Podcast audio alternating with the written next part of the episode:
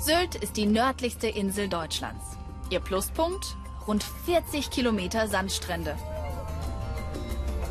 Und an ihrer Westküste erstreckt sich die offene Nordsee. Hier könnt ihr jederzeit ins Wasser. Deshalb ist Sylt ein Hotspot für Wassersportler. Jedes Jahr finden mehrere Surfwettbewerbe statt. Auch die niederländische Kitesurferin Annie de Jong ist dafür auf die Insel gekommen. Die Natur hier mag ich besonders und im Norden und im Süden die Surfspots. Uh, Vor zwei Tagen bin ich sogar zwischen den Seehunden gesurft. Das war echt toll. Hier kann man auch gut einkaufen und eigentlich alles machen.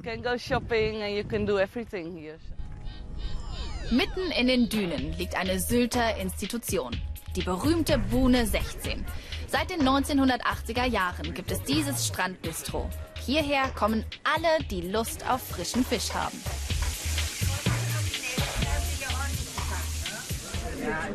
Berühmt wurde der Strand in den 1960er und 70er Jahren als wilde Partyzone.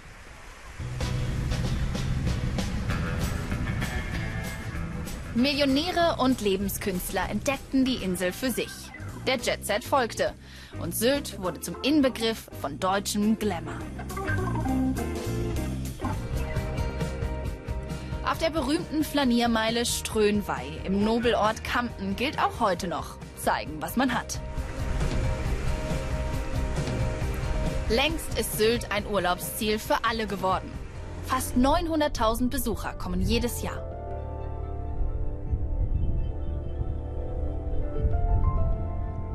Das stille Herz von Sylt ist eine uralte Dünenlandschaft. So um die 3000 Jahre soll sie alt sein.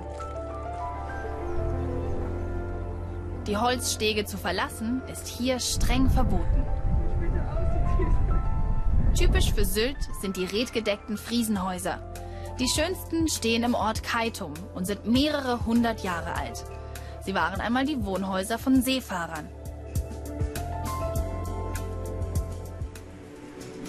Gegen Abend sind die Strände dann menschenleer. Mein Tipp? Schnappt euch einen Picknickkorb und genießt den Sonnenuntergang. Einige Restaurants und Hotels stellen auf Wunsch Körbe zusammen.